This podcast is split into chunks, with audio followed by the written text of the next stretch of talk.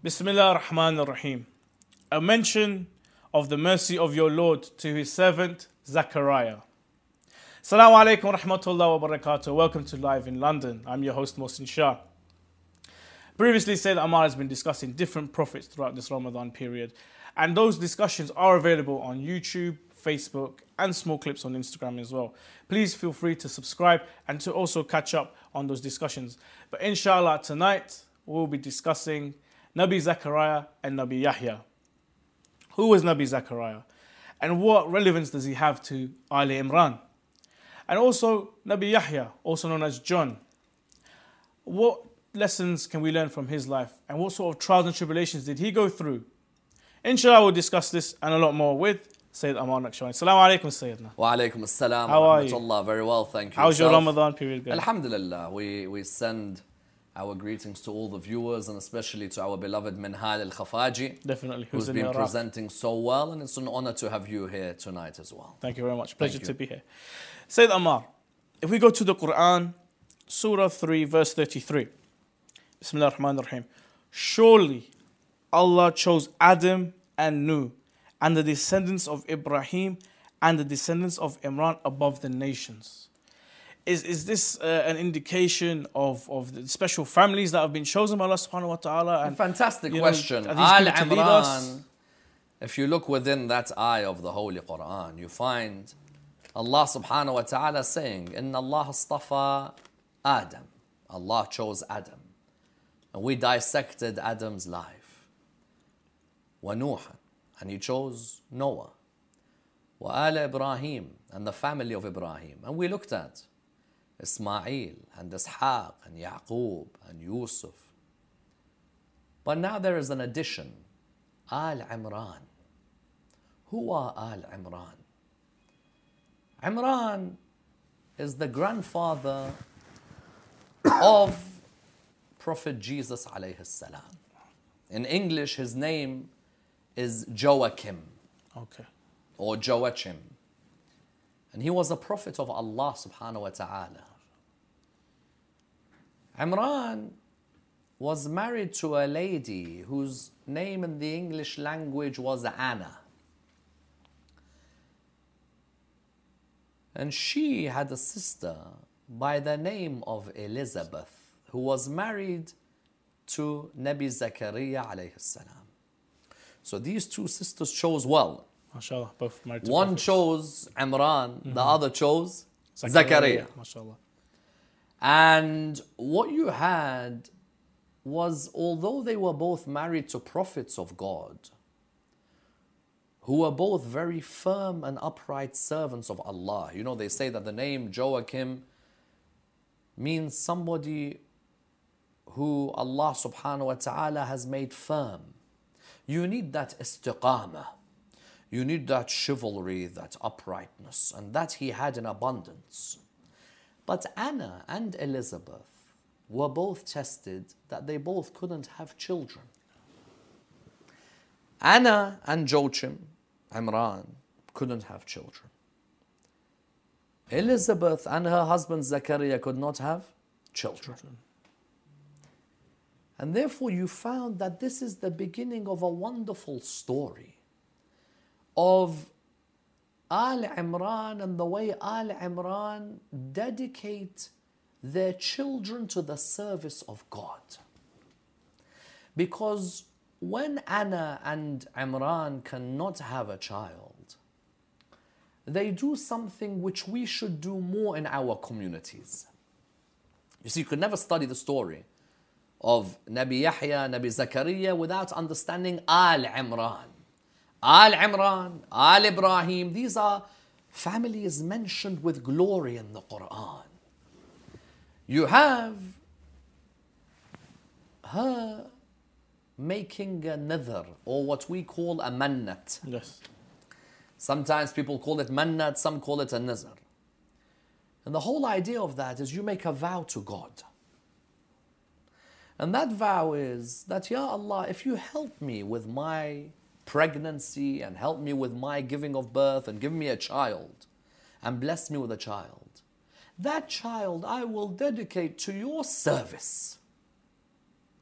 all of my rights as a parent and my doting love that I have is nothing compared to what I want my child to have towards you. Therefore, you found that Al Imran were facing this test, but decided that instead of complaining, why can't we have children? They began to talk to Allah. And the way they talked to Allah was by making a mannat or a nadhar. Yes. So now, if we look at Surah 3, verse 35, where it mentions about the mannat, Bismillah ar-Rahman ar-Rahim, when a woman of Imran said, My Lord, surely I vow to thee what is in my womb to be devoted to thy service. Except therefore for me, surely thou art the hearing, the knowing. I mean, making a mannat, uh, is this something that we should do? And furthermore, you know, we, we go to ziyarah. You see them tying strings and stuff. Are we going a bit too far ahead with making mannats? On the contrary, uh, making a nadhr or making a mannat is one of the most beautiful acts in the religion of Islam. Not only do we find the wife of a prophet of Allah subhanahu wa ta'ala making a nadhr in this particular moment, making a vow, but also we find that the Ahl al-Bayt alayhi salam would make vows as well. They would make a nadhr. Ahl al-Bayt alayhi salam, if they make a mannat, then we follow their example.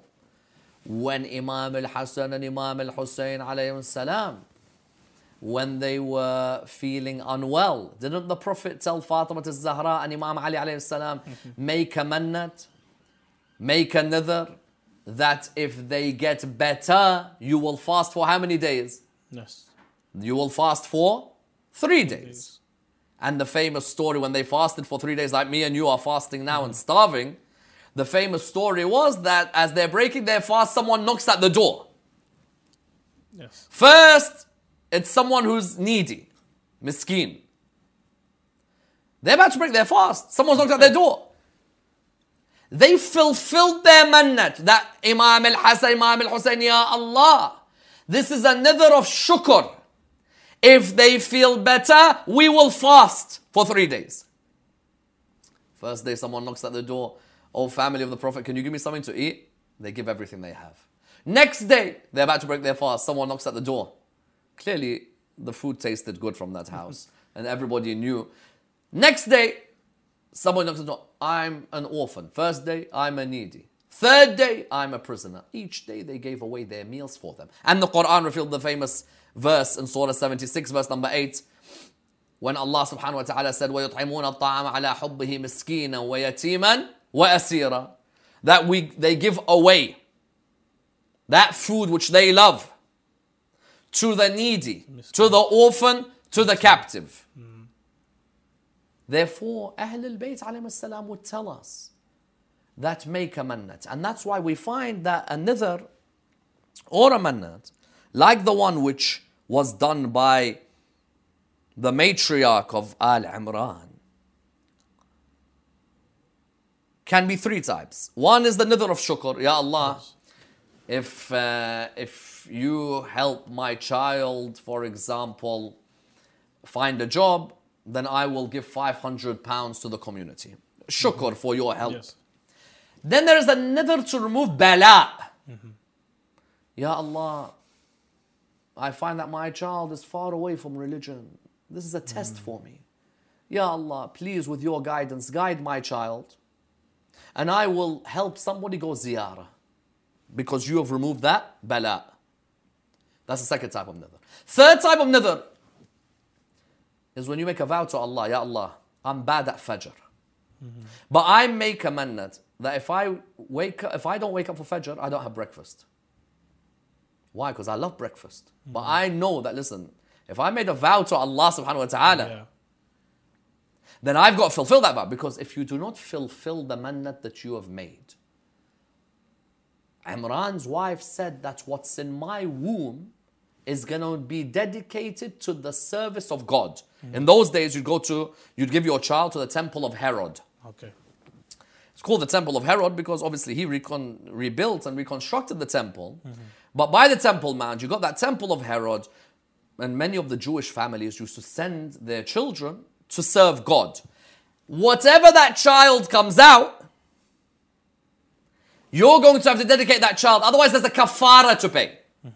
A person cannot make a mannat and then not fulfill. If you now must say, Ya Allah, if you help me pass my exams, I'm going to give a thousand pounds to the community, and you don't give that thousand pounds, there's kafara you have to pay. Mm-hmm. Like a kafara when you miss a fast purposely, Yes. likewise there's a kafara for this. So she had made a mannat, whatever is my child, the gender, I'm going to ensure that that child. Now she was told that your child, who we're granting you, is going to cure the leper, cure the blind, raise the dead, make them Yes. alive. So what's she thinking? It's a prophet, who's a male. Yes. Allah planned otherwise. Yeah, because if we look at in um, Surah, th- uh, verse, Surah 3, verse 36. So when she brought forth, she said, My Lord, surely I have brought it forth a female, and Allah knows Allah knew best what she brought forth. And the male is not like the female, and I have named it Maryam. And I commend her and her offspring into the protection from the accursed shaitan. Can you believe? She's thinking, I'm definitely going to have a male. Allah grants her a female. Yes. Issue number one, she's thinking, but Allah said that there's going to be a prophet born from my line. Mm-hmm. Allah didn't say that it's going to be, your, it has to be your son. Mm-hmm. Secondly, males were known to be the ones who go and serve in the temple. Now, what does she have? A female. Female. Thirdly, she has made a nadhr, and that means that that nadhr has to be Fulfilled. fulfilled. Mm-hmm. And it was difficult, seemingly at the time. I do not want to say that there was no female representation in the temple, but not as many as the males. And this is normal. Even you'll find within the religion of Islam today, there's probably more male students in Qom than there are female. It's probably more male students in Najaf than there are female. There's probably more males who are given positions of authority than females. that doesn't mean it's right, but this is a reality that has occurred sociologically in the path of many religions. One may ask the question is this sexism? Hmm. Now, why is it that you see that the male is to be seen as better than the female? No, she's thinking that, hold on, I thought it's a male child that I was going to have. Yes. But Allah had planned otherwise. That female that you're going to have will be one of the four greatest females to have ever lived, no doubt. So you find, therefore, with that female, with Maryam alayhi salam, she becomes a blessing for their family. Sayyidina, you know, they- they've made, she's made a mannat here that, uh, I'm talking about Lady Anna, that I will give my child into the service of Allah subhanahu wa ta'ala. Was this a common practice? Um, do, you mean, do, do you think it should be done today? Also, it's a female. I mean, at that time, were females put towards the service of Allah subhanahu wa ta'ala? No, you're absolutely right. You know, I, I, I think the mannat was a common practice, but I don't think females being servants in the temples was a common practice at all. But this female Maryam was extraordinary. And what about today? Do you think that maybe the hawza and, and maybe even our you know misogynistic um, approach to females in Islam? I mean, can, can females be mujtahid? Can, can they become maraja? Can they study to levels that males can in our community? There is an opinion that Allah subhanahu wa ta'ala, when choosing Maryam and purifying Maryam and choosing her above all the women, there is an opinion that Maryam was a prophet of Allah subhanahu wa ta'ala. oh wow! Someone will say, but prophets can only be males. Who said prophets Yeah, can only be Oh. males? Now, I won't say that that's a majority opinion, but if Allah subhanahu wa ta'ala says, Inna Allah astafa Adam wa Nuh, and He says, Inna Allah astafa ki, this choosing highlights that Allah doesn't just choose anyone. However, one may argue that there was a lady who was born after Maryam who was greater than Maryam and she was not a prophet, and that is Fatima Zahra alayhi salam. Yes. But one thing we cannot deny, while she's in the temple of Herod, she gains an unbelievable amount of knowledge. Jibra'il visits her. Someone says, well, she has to be a prophet if Jibra'il visits her. I don't know if you definitely have to be a prophet for Jibra'il to visit you, but certainly you're up there in the highest ranks. So the misogyny that we sometimes have, the male chauvinistic attitude that can exist, we should never forget how Maryam broke all of this. And it seemed that with the children of Israel, especially, this was prevalent. Now, can a female be a mujtahid? Of course. We have, we've had some great female mujtahidas. Yes, in the past. Yeah. Can she be a marja? Well, why she, why shouldn't she be a marja? You see, every marja is a mujtahid. Well, not every mujtahid is a marja. But there are ulama out there, male maraja, who have said that there is no harm if a lady has reached the highest level of studying Islamic law. And what is a marja? But a person who has achieved the highest of levels in uh, jurisprudence and sharia and the understanding of all the other sciences, then why not? Why can a person not emulate somebody because of their gender? But these are all discussions that are ha- being I mean, had at the today, moment. today in the West, we do have female lawyers. We also have female judges. Correct. You know, it's it's, a, it's an academic skill acquired, and if females have acquired that skill, I, I don't see any issue. Well, even if you look Quranically, Allah subhanahu wa ta'ala uh, is not scared or embarrassed one bit to discuss the beauty of the Queen of Sheba being a lady in authority, but a lady of justice. Um, there were men under her, but they revered her, they respected her. Um, it's not like Muslim countries haven't had female leaders.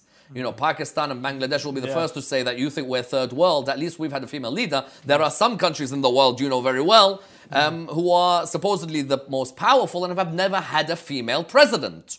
Um, so, you know, I think this is an area which maybe needs reassessment. So the child is named Mariam or Mary in English. Hmm. Uh, what's the root? What does it mean? Mariam, there's an opinion that it means servant of God. And no doubt there was no servant of God like her.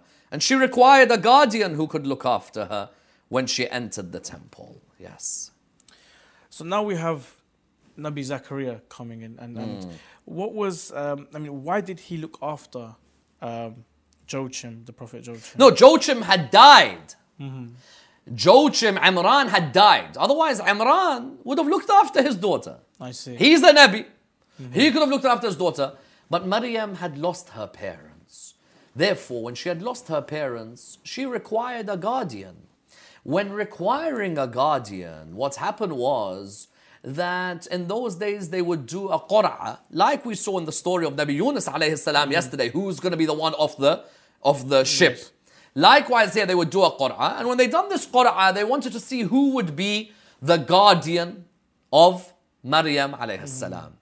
And that's where we see Nabi Zakaria entering the fold. Okay. Because Nabi Zakaria alayhi salam, at this moment, when they pick out the name, they pick out his name. Mm-hmm. Now Nabi Zakaria, who's what? The brother-in-law yes. of Maryam's mom. Mm-hmm. Maryam is like he's like the, the husband of her maternal aunt. Yes. Now he has the responsibility of looking after Maryam in the temple of Herod. And it's a big honor for him as well. MashaAllah. Um, so now if we go back to the Quran, uh, Surah 19, verse 5, and surely I fear my cousins after me, and my wife is barren. Therefore grant me from thyself an, An heir. heir. Yes. Nabi Zakaria, as we mentioned earlier, his wife Elizabeth could not have children. Anna and Joachim couldn't have until they made the man. The Mannat, and it was a female. What's interesting is that Nabi Zakaria and his wife, obviously, it's a difficult time for them not having a child.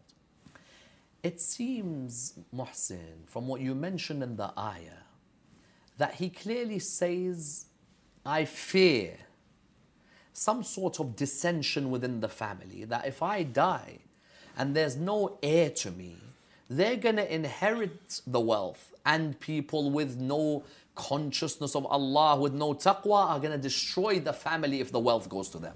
Is it only the wealth to inherit? Can they inherit prophethood as well? You can't inherit prophethood. Oh, also, it's just the wealth. Okay. Prophethood is based on a covenant with God. You can't inherit. Otherwise, Qabil can turn around now and say, I'm the son of Adam, I should have prophethood, which he said mm-hmm when he fought Habil. Yes? In the Yes. famous story of Abel and Cain. هب لي من لدنك وليا يرثني ويرث من آل يعقوب. This does not refer to prophethood. I want someone who is going to be inheriting the wealth of the family of Yaqub. Do prophets leave behind wealth? We saw in the story of Sulaiman and Dawood Yes. that prophets salam, they leave behind inherit what? They leave behind their inheritance to their family members. Someone turned around and said, Prophets do not leave behind any wealth. What they leave behind is knowledge, their wealth is a sadaqah. Hmm. That's a statement to indicate that the prophets aren't after this dunya. They're not concerned of leaving what? That I am going to get this much money and mm-hmm. amass this much wealth. Their concern is that they're going to give people their knowledge. However, when they have a certain amount of wealth, the Quran says, كتب عليكم إذا حضر أحدكم الموت إن ترك خيرا الوصية للوالدين والأقربين بالمعروف That in your will you must write down if there's a certain amount of money you must write to who it goes. You must Yes. allot this. So what that applies to everybody but doesn't apply to the prophets of Allah subhanahu wa ta'ala. This ayah was used by Fatima al-Zahra alayhi salam when they said that Fadak does not belong to her. Because the first Khalifa quoted a hadith that prophets don't leave. Who knows more in the world of hadith? Fatima, who grew up in the house of Muhammad sallallahu alayhi wa alayhi, or those who used to worship idols? Nobody comes near the ilm of Fatima al-Zahra except her husband Imam Ali alayhi salam. Fatima al-Zahra said, did not the Quran said, وَوَارِثَ Sulaiman Dawood? Did not the Quran say that Yaqub wanted someone to inherit his wealth? Therefore, these examples, when the Ahl al-Bayt have given us the meaning of them, they highlight it's not that Ya- uh, Nabi Zakaria alayhi salam wanted someone to inherit nubuwwah. No, Nabi Zakaria wanted somebody to inherit what? To inherit his wealth. Yeah. MashaAllah. Thank you, Sayyidina. We're going to go to a break and inshallah we'll be continuing our discussion on Nabi Zakaria and then going on towards Nabi Yahya, inshallah. Join us after the break. Assalamu alaikum wa rahmatullah wa barakatuh.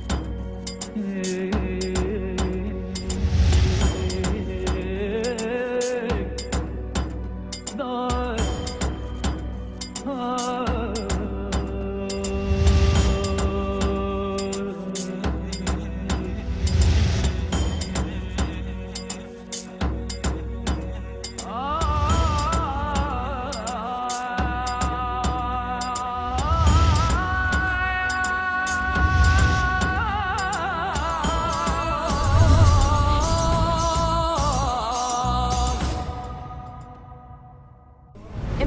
Hussein Media Group is a virtual university that works on a global scale to spread the true message of the Prophet and the Ahlul Bayt's peace and blessings be upon them. Imam Hussein TV was established 10 years ago in the city of Esfahan, Iran.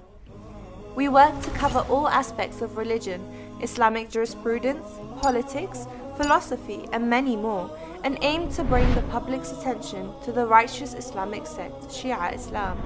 Our ultimate goal as a media group is to convey the interpretations of the Holy Quran as well as the traditions and knowledge of the Holy Prophet and his progeny. May Allah's peace and blessings be upon them. Our objectives are to protect and safeguard the Shia youth from the destructive impact of immoral ideologies, standing up against injustice by documenting the oppression of Shia across the globe, as well as encouraging peace and unity amongst the Muslims. To reach our aims and serve the Muslim Ummah, we require a budget that would cover all the expenses for our productions, allowing us to work on different projects. Imam Hussein Media Group is a crowd funded project. We have no sales nor do we charge for our services. We solely rely on monthly payments, financial contributions, donations, religious alms, and generous gifts. The expenses of each production varies depending on the type of project and the style of filming. There are many elements to a production that requires time and capital. The producer must analyze the costs of the venue hire, equipment, transport, feature fees, set design, staff support, and further additional costs. The Holy Prophet, peace and blessings be upon him and his family, narrated, The best of people is he from whom people benefit. It is up to you to help the Muslim Ummah come together and help guide the youth in remaining on the correct path of Islam. To take part in this global conquest and to spread the message of Imam Hussein, peace and blessings be upon him, please visit www.imamhussein3.tv or give us a call on plus 44 0203 515 0199. You can also contact us via WhatsApp, Telegram, SMS, or even email us on donate at imamhussein.tv. Let's work together hand in hand to elevate the faith of our Shia youth today. alaikum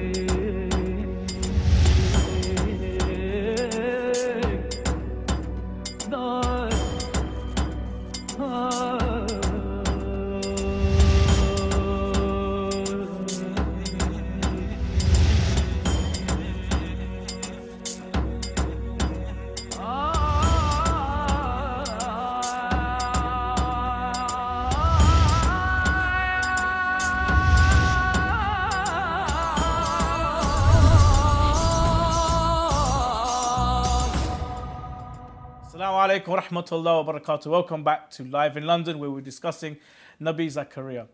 Sayyidina, we were mentioning before about mannat and we were asking about, you know, uh, we were talking about people going and uh, praying and asking dua from Allah subhanahu wa ta'ala. Nabi Zakaria specifically goes towards the mihrab um, to, to ask for an heir.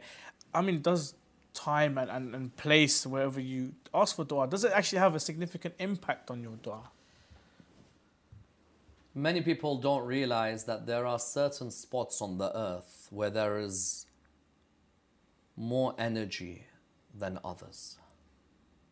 Even the energy of a certain area is a science now. that people look for places of positive energy. The color features, the water features, the stone features. We know very well that a person can gain energy in any area, but there's nothing like being next to the Kaaba. Why is looking at the Kaaba ibadah? Why is going all the way to Hajj compulsory within the religion of Islam? Allah subhanahu wa ta'ala can tell us, read dua from where you are in London. I ask you, is the energy of Colindale the same energy as the energy of the Kaaba? Is the energy of Southall the same energy as that of the Kaaba? No, it? Is the energy of Bradford the same energy as that of the Kaaba? We all pray in these areas, but there are certain areas where we know that in that spot, Fatima bint Asad gave birth to Ali. In that spot, Hajar is buried. In that spot, many prophets of God are in a semicircle buried. In that spot is where Muhammad, peace be upon him, and his family used to walk, used to talk, used to sit. There are certain places, therefore, where a dua is accepted quicker than others.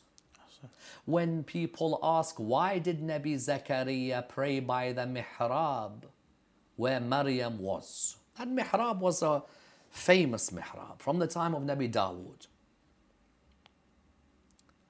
And you find that in that mihrab, Maryam used to receive summer fruits in the winter Oh, wow. and winter fruits when? In the summer. Today, that's easy. If I want a guava or a papaya or a sweet watermelon, I can go to Whole Foods and I can have the best supply of fruits you'll ever see. and I can find that today, if I go to other supermarkets, the mm-hmm. summer fruits of Africa can be in front of me in winter. And the winter fruits can be in front of me in the summer. But in those days, there's no service where all of a sudden you want that fruit, it's right in front of you. Mm-hmm. When Nabi Zakaria saw this, he saw a number of things. Number one, Maryam is a sign of Allah. Where she is, that's to be honored. Number two, we also have a situation where I have seen the blessings of Jibra'il in that area. Number three, the fruits from Jannah are in that area. I have asked Allah, I am 120 years of age, and my wife Elizabeth is 98 years of age. All this time I have asked Allah subhanahu wa ta'ala, Ya Allah, I want an heir. Someone who will look after the inheritance of the family of Yaqub, who will not corrupt it, who will not destroy it. I can read a dua anywhere, but there is no dua like a dua which has had the energy of somebody who's a symbol of Allah subhanahu wa ta'ala on the earth. And that's why I remember being in Jannat al Baqi'. May Allah grant us and grant all of our listeners the ziyarah of Imam al Hassan alayhi salam, Imam Zain al Abidin, Imam al Baqir, Imam Ja'far al Sadiq, and Umm al Baneen. May Allah grant all of us the ziyarah. When I was at Jannat al Baqi', you've got these four, five guards who are standing by Indeed, Baqi'. indeed. They differ with us, obviously, in ideology. They think that when we come by the graves of the grandsons of the Prophet, peace be upon his family, that we're committing shirk or that this is a bid'ah. We clearly are saying, أشهد أنك قد أقمت الصلاة آتيت الزكاة أمرت بالمعروف نهيت عن المنكر أطعت Allah you obeyed Allah but they say from the teachings from the time of Ibn Taymiyyah and Ibn Qayyim al-Jawziyah and others who say that the Shia and the Sufis and all of these are all heretics so they say that we're all heretics they say to us why do you come here near these graves to read a dua this fundamental why what difference will it make you go Karbala, what difference does it make? You go to Sham, what difference does it make? You go to Mashhad, what difference does it make? They don't realize where a prophet sat, where a miracle took place, where one of the awliya or one of the imma was, has an energy reverberating around it the way Allah symbolically highlighted the energy of the Kaaba or the energy of the mihrab of Maryam. هنالك دعا زكريا ربه when Zakaria went and sat at that mihrab he was highlighting to us there are certain places the dua the email of the dua gets quicker because the wi-fi is better in that area you know when i'm looking for wi-fi some places where i'm going looking for wi-fi i can't get any wi-fi In Arba'in especially, yeah. I go to another part of the house. I see that there's Wi Fi. I go to another part, there's brilliant Wi Fi. When Zakaria wanted a child, he wanted a child, he was reading dua constantly. When he read by the mihrab, he set a lesson for us. What was that lesson? That a dua in certain and that's why why do people go on ziyarah? Why? Why they go to Karbala on the 15th of Sha'ban? Why do they go to Karbala on the day of Arafah? Why do they go to Karbala on the Arba'in of Imam al-Hussein? Because they know that the dua is mustajab under the qubba of Abi Abdullah al-Hussein and by the darih of Imam al-Hussein alayhi salam. Therefore, when people ask, why did Nabi Zakaria alayhi salam pray by the mihrab of Maryam? It was setting a message, there are places on this earth where my servants have sat, where your email of your dua will reach quicker and will be answered quicker. Ahsantan. Sayyidina, Nabi Zacharias, mashallah, his dua was answered and he was granted a son. And we go to the Quran, Surah 19, verse 7, Bismillah ar-Rahman ar-Rahim. O Zachariah, indeed we give you good tidings of a boy whose name will be John. We have not assigned to any before this name. So Nabi Yahya was the first person to be named Yahya? Yes, Yahya was the first to be given that name by Allah subhanahu wa ta'ala. Christians may refer to him as Yohana. Okay. Others will say John. John. And is this the same John as in the Bible, uh, the Gospel of John? No, that's John of Zebedee. Okay. Matthew, Mark, Luke, Luke and John, John, that's yes. different. Some people said, look, there may be people called Yahya at that time. The Quran is contradictory because there are others who are given the name John. The name Yahya given was the first name given by Allah subhanahu wa ta'ala to someone that name Yahya. Yes, someone's mom might have named him Yahya. Someone's dad over there might have named him Yahya. Nobody had Allah naming them Yahya. Ah. This was a distinct honor that nobody had been given this name to Yahya except it was given by Allah subhanahu wa ta'ala. MashaAllah. Sayyidina, if we carry on with the surah, we go to ayah 12. Oh Allah, Bismillah ar-Rahman ar-Rahim. Allah said, Oh John, take the scriptures with determination, and we have give him judgment while yet a boy. So, you know, is is Nabi Yahya quite young? And are, are we used to seeing prophets being very, very young? Maybe, uh, you know, uh, يا يحيى خذ الكتاب بقوة وآتيناه الحكم صبيا. Oh Yahya, take the book and teach it with strength. The book of Musa alayhi salam. Torah. And we have given him wisdom and authority while a child. Allah subhanahu wa ta'ala is not ageist. We are. There's sexist, there's racist, there's ageist. Ageist. Allah subhanahu wa ta'ala is not ageist. We, the Arabs, and many Muslims are ageist. They discriminate according to age. If you're younger than them but more knowledgeable, they won't listen to you because they can't take it. You have to look mm. older than them. If you want to reach a position but there's someone older than you, they prefer someone older than you than the younger. Allah subhanahu wa ta'ala, when He said, وَآتَيْنَاهُ الْحُكْمَ صَبِيًّا He's saying that we choose who we want to give nubuwwah to. It could be a Nabi who's five or a Nabi who's 40. Nabi Yahya from a young age, unique. Other kids are playing. He says, How can I play when there is a sarat? and there's a day of judgment I have to answer. Other kids want to go and play, he wants to go and learn. Other kids want to play, he wants to go to the temple and serve. He's begging his mom, Mom, please.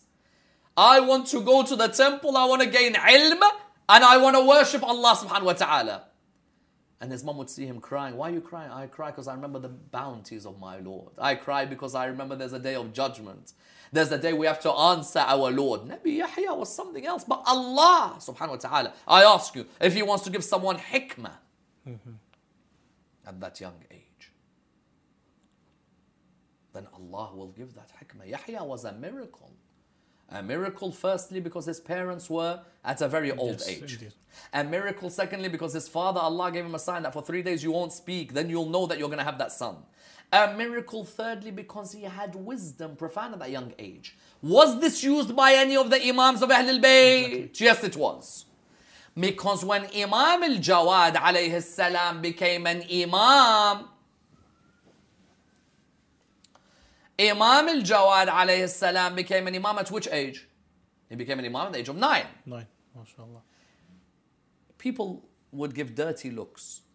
One person tried to give a dirty look to Imam al-Jawad. Imam al-Jawad straight away replied to him, وَآتَيْنَاهُ الْحُكْمَ صَبِيًّا Did Allah not give wisdom to Yahya when he was a child? So why do you doubt that Allah could give me? Ahsan. If Allah wants to, there are anbiya, He made prophets at 40. But some He made prophets at 13, like Salih and Sulaiman. Likewise with Nabi Yahya, Allah gave him authority and wisdom at a very young age. Nabi Yahya alayhi salam from that young age had mastered the Torah.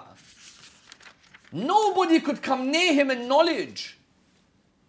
Nabi Yahya alayhi salam had mastered the Torah. He was very beloved to his mom. His mom, you know, gave birth to him six month pregnancy. Allah named him Yahya.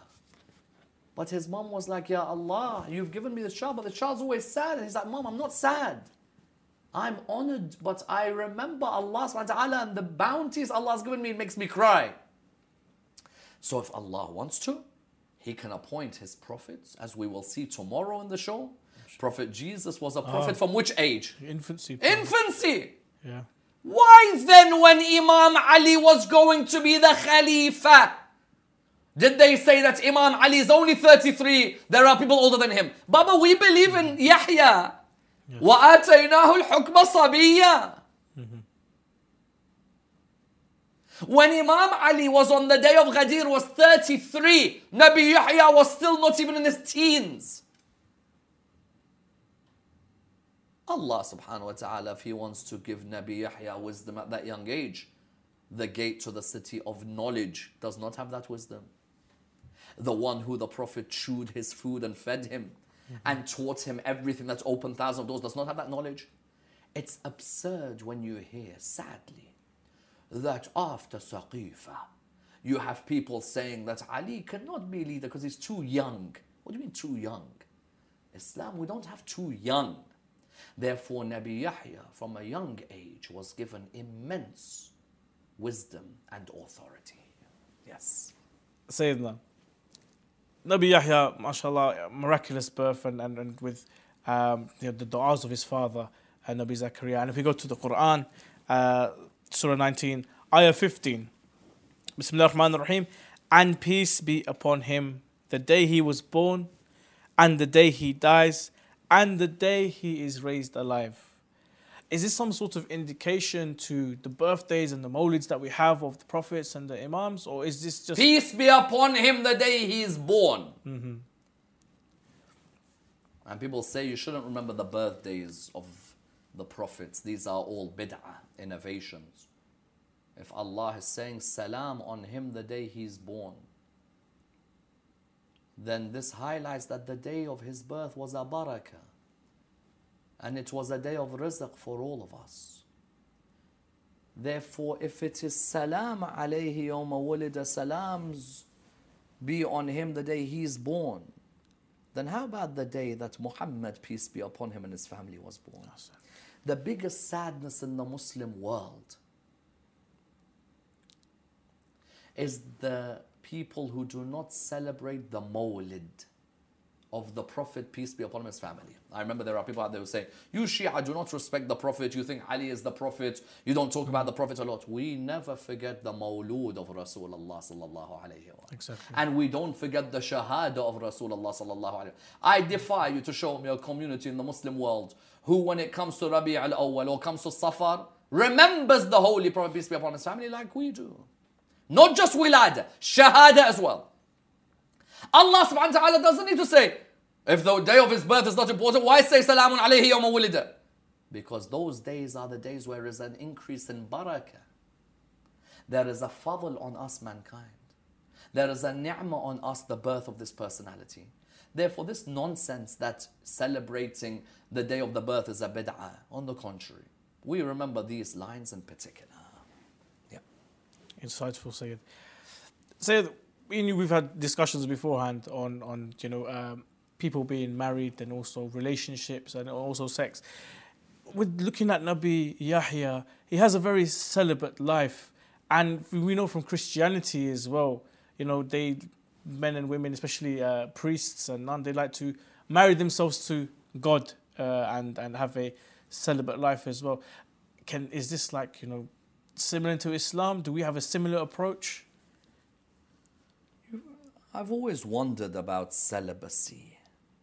I have some friends who are in the priesthood who are wonderful human beings. And when I ask them about celibacy, they say that we devote all our energy towards the Lord. Now, the church has been rocked with scandals of pedophilia, of child sex mm-hmm. abuse. Whether that can be directly related to this celibacy which they see in John the Baptist or they see in Christ, whether we can generalize like that or no, I prefer not to generalize, but certainly, if John the Baptist was celibate, that's John the Baptist. you know, um, Nabi Yahya alayhi salam being celibate, that's made for him in particular that he's able to, and he didn't live long on this earth before he was sadly martyred. In terms of the Holy Prophet, peace be upon his family, who's our greatest role model, and I'd say 99% of the prophets, they've all got married and got kids. Sometimes even more than one wife. Sometimes more than one wife. And I think when the Prophet, peace be upon his family, sees this trend where some of his own companions start staying away from sex and perfume and mm. meat, thinking that religiosity is if you stay away from the desires of the dunya and you stay away from sex and perfume and meat, this is a sign of you being holy. And he scolded them. He said, I go to my wives, mm-hmm. I eat meat, and I perfume myself. now it's surprising when somebody says that I'm going to live a life without having a son when the God of the religion is meant to have had one son. you know, um, I find that very interesting that there are people out there who are like, you know, I don't want to have a family and I want to devote myself to God. But God, supposedly in Christianity, decided to send his only son so even God had some sort of relation, supposedly. But in Islam, celibacy is no way encouraged. There was a time when there were people who would come to the Imams, and there were ladies who would say that I want to stay away from getting married, I just want to serve God and study. Mm-hmm. And the Imams reply, if this was the best way, then Fatima, daughter of Muhammad sallallahu alaihi wasallam, would not have got married, true? true? But did she get married? Yes. Indeed. Did she have children? Indeed. Yes. Did she become the best worshipper? Indeed. So even there are those in certain Islamic spiritual circles, when they refer to some mystics in those circles, they say that that female mystic stayed away from marriage. They'll mention, for example, I think Rabi' al-Adawiyya and others. And they say that they stayed away from marriage. Our greatest role models in the female is Fatima Zahra and the greatest in the males is Rasulullah sallallahu alayhi And while they got married, that's a lesson for all of us. And the Prophet himself would say, "An-nikah min sunnati, faman raghiba an sunnati falaysa minni." Nikah is from my sunnah. Whoever stays away from my sunnah is not one of me. When we have this khutbah in our mosques, this khutbah is making clear celibacy is not something encouraged people actually think, would you be surprised? There are people out there who think Islam is anti sex.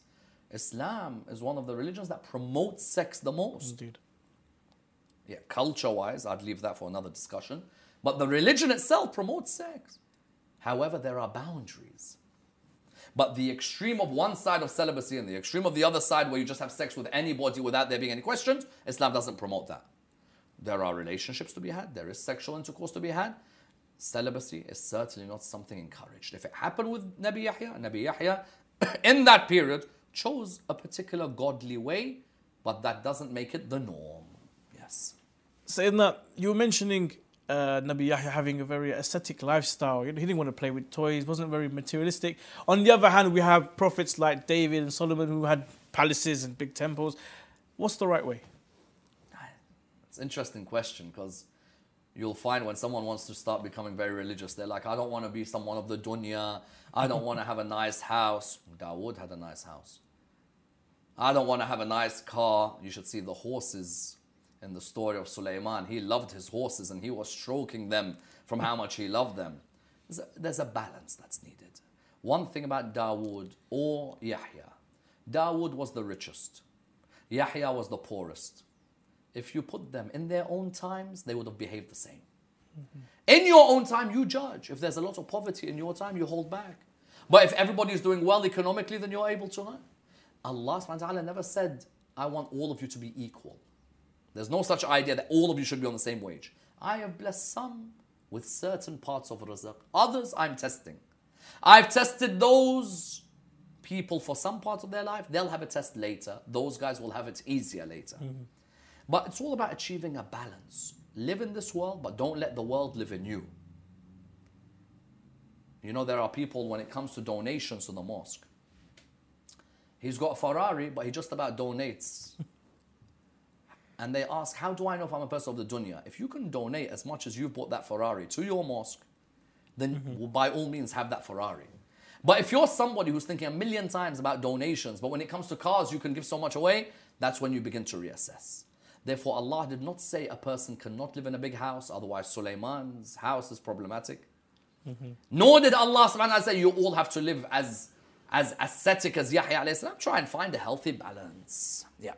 Sayyidina, Nabi Yahya is known as John the Baptist in the Bible. As Muslims, do we believe in baptism? Do we believe in this, uh, this ritual of ablution that brings you into a religion?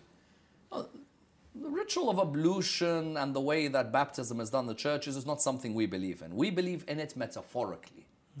There's an ayah in the Quran in Surah 2, verse 138, Sibghat Allah. The subh of Allah, the coloring of Allah.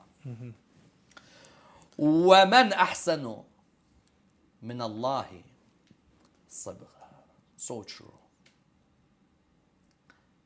The painting of Allah, the colors of Allah, and who better to color us than Allah? Who bet the baptism of Allah, and who better to baptize us than Allah? Not literally Allah colors me. I don't need to get a dye and mix it with water mm-hmm. and sprinkle it on a baby's head. No. Metaphorically. The color of Allah is truthfulness. The color of Allah is taqwa. The color of Allah is humility. Therefore, if somebody asks, do we believe in baptism? We believe in a metaphorical baptism. صبغة الله ومن أحسن من الله صبغة in Surah Al-Baqarah highlights that there is a baptism but it's where we ask Allah, Ya Allah, paint me, or decorate is a better word. Decorate me with your generosity. Decorate me with your knowledge. Decorate me with your honor. That type of baptism and decoration we agree on metaphorically. But literally, no, we don't believe in it. Yeah, we don't believe in the sprinkling of water on somebody. And with John the Baptist, Nabi Yahya, do we as Muslims believe his sole purpose was to foretell the coming of Hazrat Isa salam? No. Or No. His purpose was to teach the Torah of Moses. He does, of course, like any prophet would do, tell you who's coming after him. 20 years after him comes Nabi Isa alayhi salam. And there are many traditions about him talking about Nabi Isa. But do we believe that John the Baptist's sole role was to tell people that the only Son of God's going to come, he's going to save all of you, and he's going to be crucified? We don't believe that at all. Yeah. With Nabi Yahya, I believe he had a very tragic, you could say, gruesome, barbaric death or martyrdom. Could you please explain what happened? I think him? Nabi Yahya and Nabi Zakaria, both of them, I think, are martyrs. I certainly know that Nabi Yahya is a martyr from the traditions, and there are some that indicate even Nabi Zakaria was sawed to death while oh. hiding in a tree from a mob who wanted to kill him. Now, Nabi Yahya, John the Baptist, has many similarities to Imam al Hussein salam. I will show you how.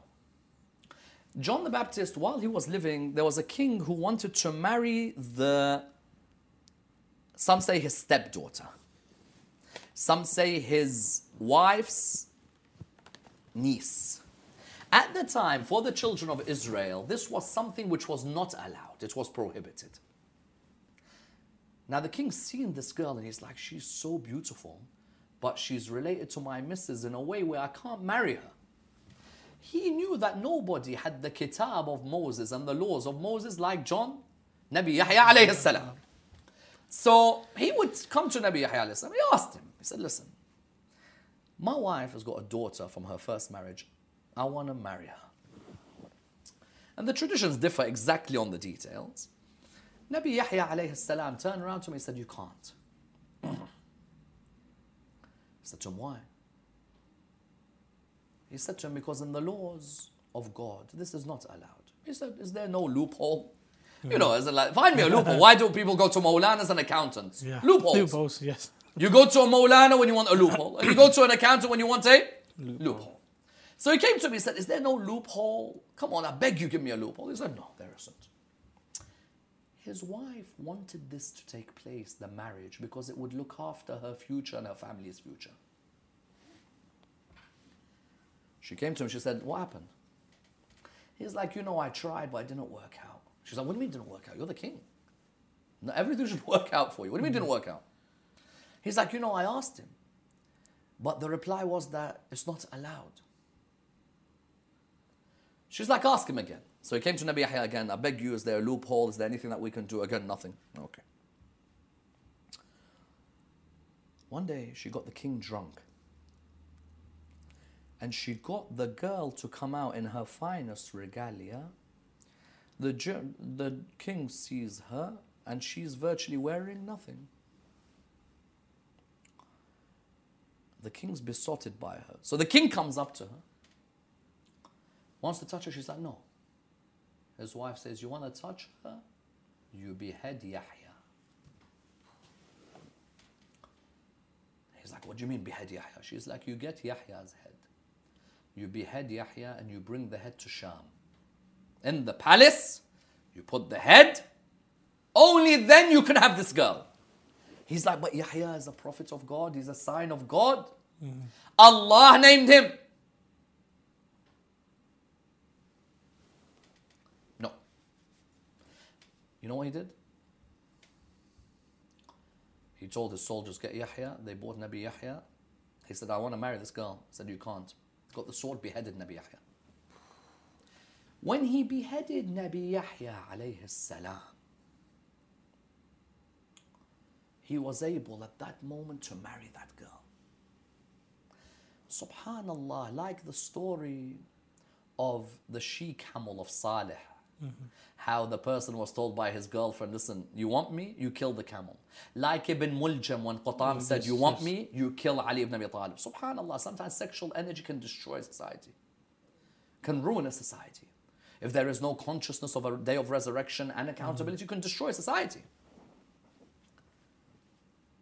You know what he did? He got the head of Nabi Yahya and he put it in his palace in Sham. I ask you, Muhsin, you've been ziyarah to Sham. I have. Have you been to the Umayyad palace? I have. Who's buried inside? Nabi No, Yahya yeah, alayhi salam. Yes. Eventually, when somebody does this, the Quran says, إِنَّا مِنَ الْمُجْرِمِينَ مُنْتَقِمُونَ we will avenge the oppressors. Don't worry about us. Mm-hmm. We'll get them. Nebuchadnezzar, eventually, when he comes into power, absolutely annihilates this man. Look at the similarities with Imam al Hussein. Yes. You know, Nabi Zakaria loved Imam al Hussein. Mm-hmm. Nabi Zakaria, when he read a dua, said, Bihaq al Hussein.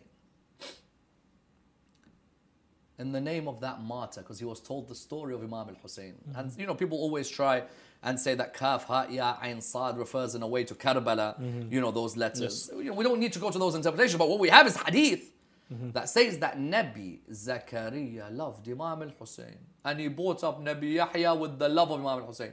Imam Zain al Abidin says, on our way to Karbala, my father, Imam al Hussein, would always mention Nabi Yahya. I wondered why. Only when we got to Sham, I realized why. Because you know, Ziyarat al Arba'in of Imam al Hussein includes that you died in the same way Yahya died. Now look, mm-hmm. Nabi Yahya alayhi salam, Allah named him. Who named Imam al Hussein? Allah Allah subhanahu wa ta'ala. Nabi Yahya alayhi salam was born after six month pregnancy. Imam al Hussein was born after Six eight. month, six month pregnancy. Nabi Yahya alayhi salam was killed by the emperor of his time. Mm-hmm. Imam al Hussein was killed by who? The emperor of his time. What was his name? Yazid. Nabi Yahya alayhi salam was beheaded. Imam al Hussein was. Beheaded. Nabi Yahya alayhi salam's head was taken to Sham. Imam al Hussein's head was taken to. Sham. Nabi Yahya alayhi salam, his head was paraded to everybody on a gold tray in Sham. Imam al Hussein was. On the spear. And on a gold tray in mm. Sham. Nabi Yahya alayhi salam's killer was avenged by Nebuchadnezzar. And you found Mukhtar al-Thaqafi shortly after Karbala. Within five years, avenged the killing of Imam al-Hussein alayhi salam. Therefore, when we read Ziyarat al-Arba'in of Imam al-Hussein, and may Allah bless all of our viewers, in the name of Amir al-Mu'mineen martyred on these nights, and in the name and the holy night that is Laylat al-Qadr, bless us with Ziyarat al-Arba'in. In Ziyarat al-Arba'in, you will come to that line. That you, O Imam al-Hussein, went through what Nabi Yahya had gone through before you. Therefore, Nabi Zakaria and Nabi Yahya had taught us a lesson in this world. Success and victory comes through love of Muhammad and Al Muhammad and remembrance of Hussein alayhi salam. We as a channel are honored that we're called Imam al Hussein TV because we remember Abu Abdullah. But before us, the Anbiya, like Nabi Zakaria, like Nabi Yahya, were all lovers of Imam al Hussein alayhi salam without having even met Imam al Hussein alayhi salam. And if anybody uttered those lines, Ya laytana kunna ma'akum, it would be these two prophets of Allah subhanahu wa ta'ala. MashaAllah. Ahsantum. Very insightful. God bless you. Thank you very much. Thank you very much, Sayyidina. Sayyidina, final point to the viewers, um, maybe something on the life of, uh, Yeah, to just- inspire uh, from the life of uh, Nabi Zakaria and Nabi Yahya, inshallah. the beauty, the beauty of this father-son relationship, the beauty of dua. Never doubt what Allah can do for you. And never doubt making a mannat or a nadhr. Because at the end, Allah subhanahu wa ta'ala will always be there for you. MashaAllah. Thank you very much, Ahsantum. Sayyidina. Thank God you to all our you. viewers for joining us. Uh, we appreciate and we thank all our viewers for joining us and all the comments that you've been sending. Inshallah, we'll have a new discussion tomorrow with Sayyid Ammar on another prophet, inshallah. Until then, remember Prophet in your Jesus, du'as. inshallah. Inshallah, tomorrow. oh, mashallah. Nabi Isa alayhi salam, inshallah, tomorrow. Uh, please remember us in your du'as and, and have a uh, lovely fast and remember us. Assalamu alaikum wa rahmatullah wa barakatuh. Thank you for listening to our podcast. We encourage you to look our audio library for more content on Quran, ethics, lifestyle, and spirituality. Imam Hussein TV3, your gateway to Karbala.